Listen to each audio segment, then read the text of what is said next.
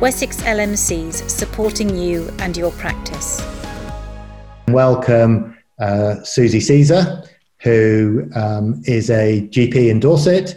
She's also the appraisal lead for Wessex. She's also the appraisal lead from the Royal College of GPs and also is leading on the work nationally in the Academy of Royal Colleges about the new appraisal system. So, Susi, welcome. I'm going to ask you a number of very easy questions, and I will do less talking and you'll do more talking, hopefully.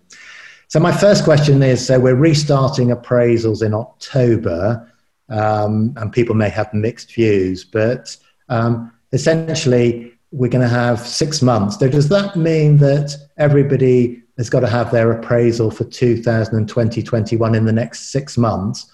Or how's that going to work? and I'll come on to what the new appraisal system is. But let's first of all explore the what does it mean? Okay, so practicalities first. When the pandemic hit, it was really appropriate to free up clinical time to uh, stop people doing appraisal, revalidation, and associated administrative activities like compiling your portfolio or recording your CPD or your quality improvement or, or doing feedback surveys. So we know that from the uh, end of March, people stopped doing anything towards their appraisal revalidation. And the GMC took a very pragmatic view and they moved everybody's revalidation dates forwards by 12 months so that people who were in that last year and expecting to come to an appraisal between April and September that would be the last one before their revalidation date have found that their revalidation date's been moved forward by 12 months, so they've got a whole extra year. At the same time, Steve Powis, uh, as the medical director for NHS England, recommended that appraisals be suspended. And for pretty much all doctors in the NHS, appraisals have been suspended until the end of September. And then on the 2nd of September, the letter came out saying they were being restarted. If your appraisal was due between April and September, in the vast majority of cases, um, that's it. You've been given already an approved missed appraisal due to COVID, and you will just have your normal appraisal in the normal way between April and September next year. There are a very few people who may have very strong reasons for wanting to have an appraisal sooner, if you had previously already had an approved missed appraisal because you're on maternity leave, you happen to be back now, but you're planning another period of maternity leave, you might really want to have an appraisal in this year, and individual cases will be looked at on their merits. But on the whole, if your appraisal was due between April and September, don't worry about it.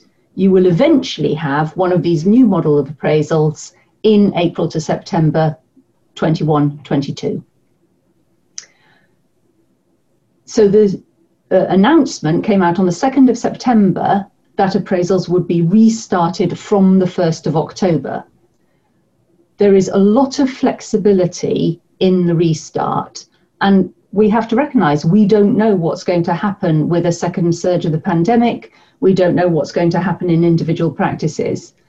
So, A, what we are reintroducing is not appraisal as you knew it previously. And B, what we're introducing will be flexible to local circumstances with a lot of opportunities to um, negotiate both with your appraiser what's professionally appropriate for the two of you, but also, if necessary, with your RO to say this month is just impossible for our locality because. Okay. Go on. Uh, Sorry, I'll stop you mid flow. No, that's fine. I'd rather have another question, please. Okay, so let, let's look forward. So we've been told there's this new appraisal system. So one of the challenges before has been, or, or one of the complaints for a GP is, you know, I've got to collect 50 hours. I need to write all this reflection and, you know, there's, there's other things that go in and I'm filling this great long form in. But we've got a, what's been described as the new appraisal system going forward that's less burdensome and probably moves back more to the sort of summative type supportive approach rather than um, I think in some areas of the country it was seen as being much more formative, whereas I think in our area um, I, have seen appraisals always been quite supportive of general practice. So, um, would you like to describe what, what's going to be different going forward in appraisals? in recognition of the impact that the pa- pandemic has had on every single doctor, primary care, secondary care, across all four nations, the aim was to introduce something that recognized the professionalism that doctors have displayed in transforming their practices. Recognize that everybody has done hours and hours of CPD keeping up to date just with how to handle a pandemic, done reams of quality improvement activities or transformation act and system redesign activities, even if sometimes we feel the quality has not been what we would have wanted it to be. Um, and therefore, asking people to produce written documentation in advance of their appraisal to demonstrate things that we knew they had already done was inappropriate. So the burden of the pre appraisal documentation has been reduced as far as we felt that it safely could be within the flexibility already allowed by the GMC. So this appraisal still qualifies as an annual appraisal for revalidation. It fits within the GMC standards of demonstrating your continued competence. But the preparation now is reduced to uh, a very short, focused reflection on the impact of the pandemic, particularly on your health and well being, um, but also uh, very much on your ability to provide the care that you want to provide for your patients.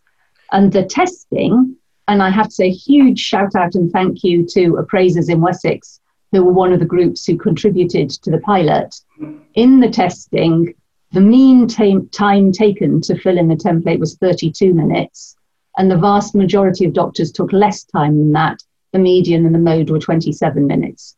So, in terms of burden of preparation, the written documented reflection now should take most doctors less than half an hour. Which is good news because I've talked to GPs before who've sadly taken two weeks holiday to because because they haven't been collecting information during the year so they've taken two weeks off to put all their appraisal information together which you know is sad in a way but also makes it devalues the process. And i think uh, many gps have valued that one-to-one discussion more than necessarily you know collecting lots of bits of paper to show somebody. Okay so that that that sounds um, really good. You've talked about reflecting on COVID and the experience we've got. And we know that that's had a quite an impact on GPs and their well-being potentially. Um, so that's that's useful to know. In terms of the new appraisal system, which you've been um, instrumental in um, designing and driving, what happens after COVID? So you know, if we all if we all look forward positively, that whether um, you know COVID vaccine comes in or whatever we do, that we go into two, 2021, 22, and we're back to, uh, well, we won't be whatever a normal is. It won't be normal as we knew it, but the new, the new world as it might be. Will appraisal just go back to where it was before, or are we going to learn from this and continue in the way that you and others have designed the service or the, or the process, should I say? So I think we have to see this year as unique because we know that people have not been able to collect any supporting information through lockdown and through the majority of the pandemic. Um, but I don't think there will be any going backward either. All the key players, the GMC, the BMA, all the medical royal colleges and faculties, have all seen this as an opportunity to rebalance some of the things that have perhaps got a little bit over engineered uh, in the way that the previous appraisal system was implemented. We have to look at any change we ever make and see whether that change is an improvement. And so the evaluation of Medical Appraisal 2020 is going to be absolutely key to what happens next. And we will be comparing our evaluation from this year with feedback that people have given in previous years. But we will also be asking some new questions to see which bits of the change are valuable, which bits make a difference to doctors, and actually which bits people find supportive and helpful for their own personal development. Um, my big plea, I suppose, if I can use this platform for that, is to ask everybody please, after your appraisal, fill in your post appraisal feedback form. We need this evaluation more than ever to know what's good and what's worth keeping. I mean, as you know, as an LMC, we work quite closely with you over the years from actually the implementation of appraisals. And I think the appraisal system has worked well in Wessex and has been supportive of GPs. So personally, I'm pleased that you're um, at the forefront of this nationally, and um, you know we'll uh, feedback as much as you can, and, and, hopefully we'll keep all the positive things that are there, like the reduced burden on individuals and the more supportive nature. Um, a couple of other questions. So, so the if you've missed an appraisal this year for very good reasons, you said that's not going to change your revalidation. Um, it, you might only have four appraisals in a revalidation because there's a fallow year, but that, that isn't going to matter. You don't actually have to have any particular number of appraisals in your revalidation cycle to revalidate successfully. You have to engage with the appraisal process. And if that means explaining that you're on maternity leave and having an approved missed appraisal, period of sick leave and, and having an approved missed appraisal, all you need to do to revalidate is to demonstrate your continued competence at what you do. And you can do that in one or two appraisals. Um, so the important thing, I think, is to think of this from a patient point of view and to think, as patients, all of us want to know that the doctor in front of us is safe and has kept up to date and fit to practice as doctors, we all want to be able to answer that little imposter voice on our shoulders saying, Oh, you should have failed finals, you know, they'll catch you out one day. And the same things that keep us safe, that little voice on our shoulders. I thought I was the only one that had that voice. Can also be our biggest nightmare.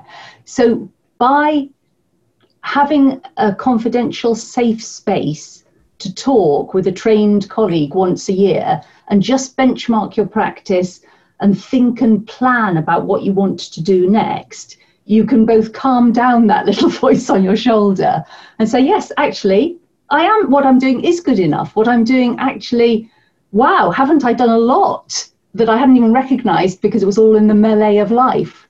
Um, and particularly this year, we are worried that an awful lot of doctors have been adversely impacted by the pandemic. And we know that doctors are the worst at finding support for themselves sometimes when they need it most. And so your appraisers will also be armed with a great long checklist of resources um, to signpost people to if people need ongoing help after their appraisal. So if, if you took the scenario of somebody whose um, appraisal was due in the first half of the year, they then go on maternity leave at the end of the year. So they haven't had an appraisal this year. They won't have an appraisal next year because they're on maternity leave. They won't be adversely affected by it because you no. don't need. Yeah, okay, that's that's helpful to know. I know it's a question I'm sure you've been asked before because uh, I know it's um, a concern that uh, people have uh, expressed to us. An approved missed appraisal is indication that you have engaged appropriately with the appraisal system the fact that you couldn't have one isn't a sign of non-engagement. Non-engagement is the people that we can't contact, we can't find, uh, and, and, don't communicate back to us about organising their appraisals. And uh, sometimes that's because they've emigrated to Australia and just forgotten to give us the details. Yeah. Okay, a technical question. I mean, I think most of our GPs would probably use FourteenFish and clarity, probably the vast majority. Um, they've got the option to keep their current stuff on the old format or move to a new format. What, what's your advice of what they should be doing? So I have done the walkthrough of both the FourteenFish and the clarity uh, toolkits. Fortunately, the toolkit providers have been completely behind us and supported us in making these changes to medical appraisal. And um, I would not recommend anybody stay on their old version. Um, both toolkits have sorted it out so that anything you had already entered, particularly if you'd entered it pre COVID, gets pulled through into the new version.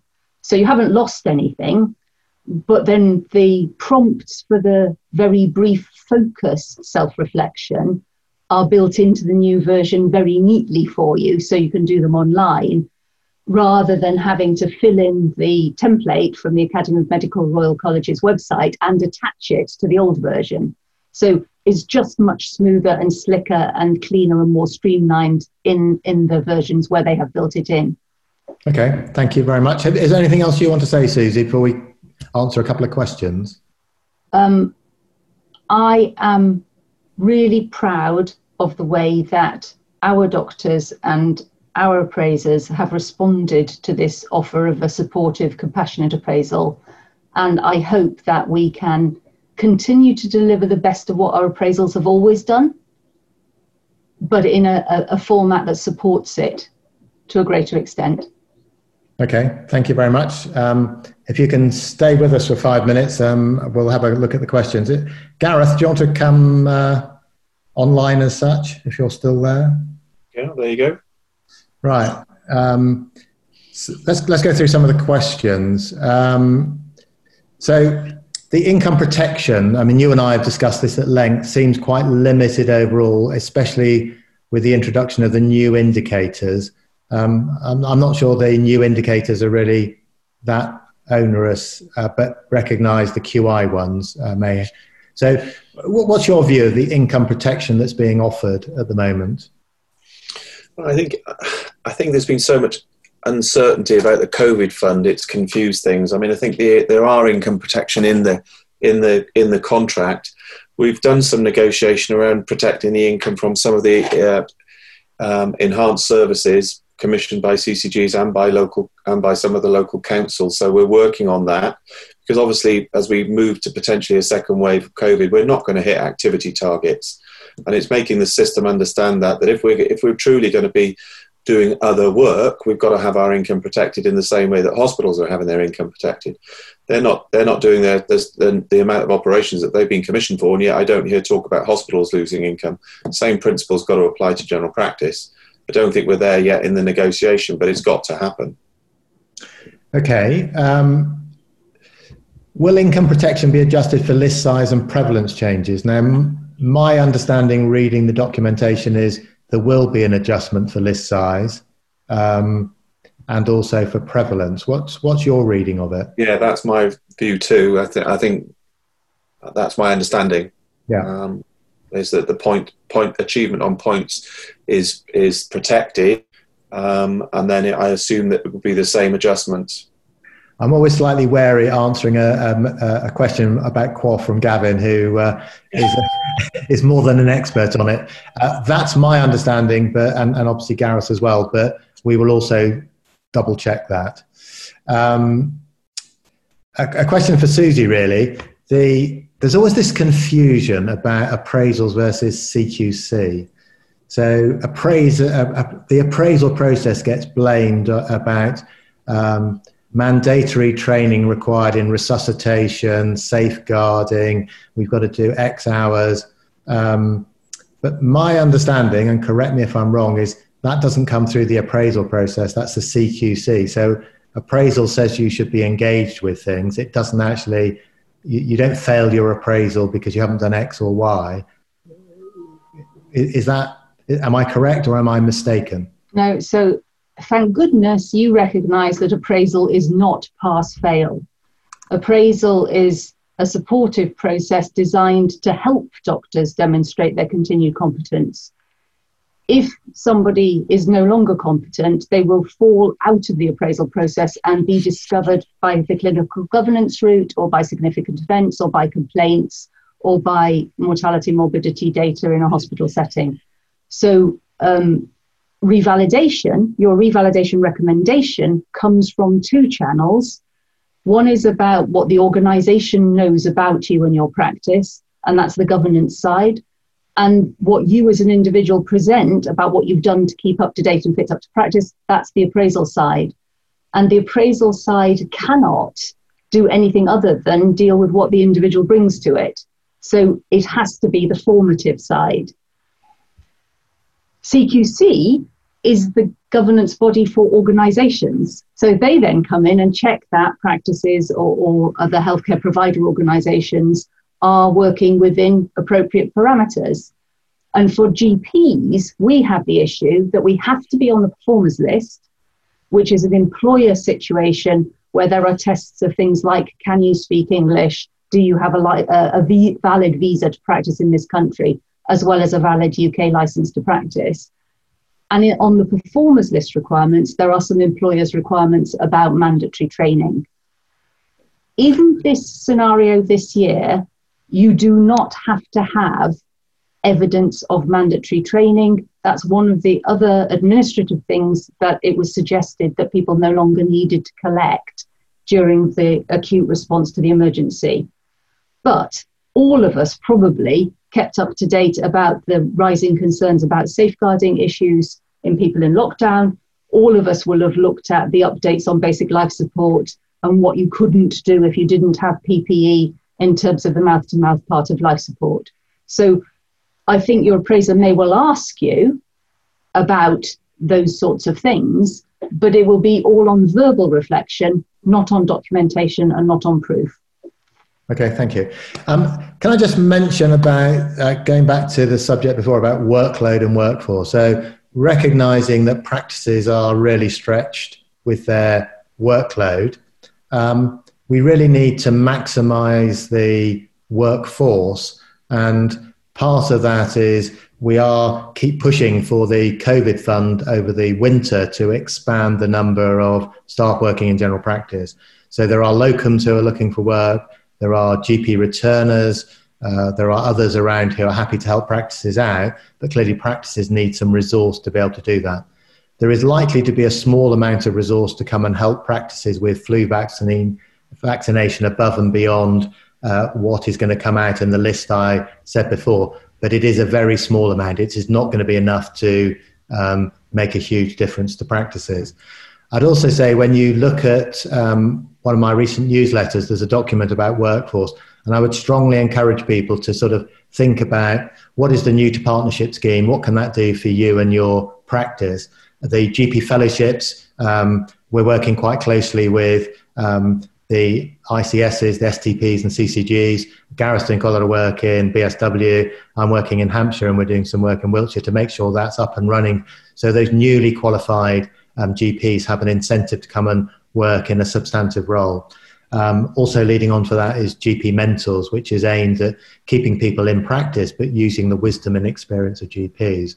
Um, and the additional roles, there are huge sums of money being invested in these roles, and we recognize that there is an issue with supervision and uh, training for these people, but there's got to be a way forward, which we're trying to help with to make sure that those new members of staff can come in and take work off GPs and off practices and support practice managers who are key to all of this. So workforce is really important going forward and a, and a major issue for what we're looking uh, at.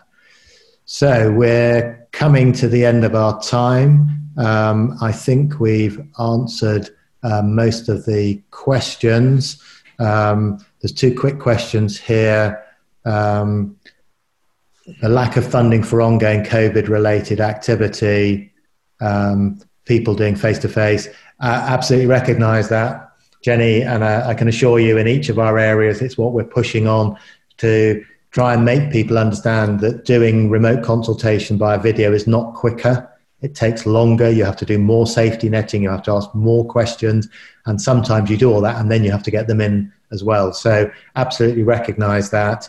Um, and the final question was about additional PCN roles, limiting in cap in the caps and role role types in the oncoming winter. Well, the caps are there and the roles are there to try so that we don't pinch all the paramedics out of the ambulance service and we can build up. But I, I recognise what you're saying, and I also recognise trying to get these people in post to help us over this winter is a real challenge with COVID, etc. I think Nigel, can I just come in on that? I mean, it seems to me we're talking about workforce and funding there is potential for a lot of money that sits in that scheme that is not going to be spent in general practice this current year. And you know, we need the national negotiators to try to try to come to a position where we can keep some of that money in in general practice. Agree entirely with you, Gareth. As you know, um, it would be a shame if that money is handed back to Treasury because it sends all the wrong messages. Um, and the message is the workload is still enormous and getting bigger, uh, and the workforce is still not sufficient to be able to manage all those. Yeah, quick um, bit of feedback for Susi as well is um, my appraisal date was in October, and I did the COVID uh, template as in the FourteenFish toolkit yesterday, and it did indeed take me about half an hour and was very simple to do. And once I'd done it, it all made sense as to the process. So um, I can just reassure the GPs who are going to have their appraisals that actually it is very straightforward. And if you use FourteenFish, uh, it, your previous data transfers into the new template seamlessly, and it's very easy to do. Thank you, Gareth. And uh, we'll send Susi will send us the check later for that endorsement of the new process. Um, can I, Susi, for joining us and um, giving her valuable time and to give us her wisdom and expertise. And we um, hope to continue the close and productive working relationship we have between the LMC and the appraisal service and yourself with your national role as well. Uh, can I thank Gareth um, for joining us on the panel? Can I thank all of you for joining us? And can I thank um, the LMC staff for supporting and helping this webinar? Thank you very much and uh, hope you have a good rest of the day. Wessex LMCs supporting you and your practice.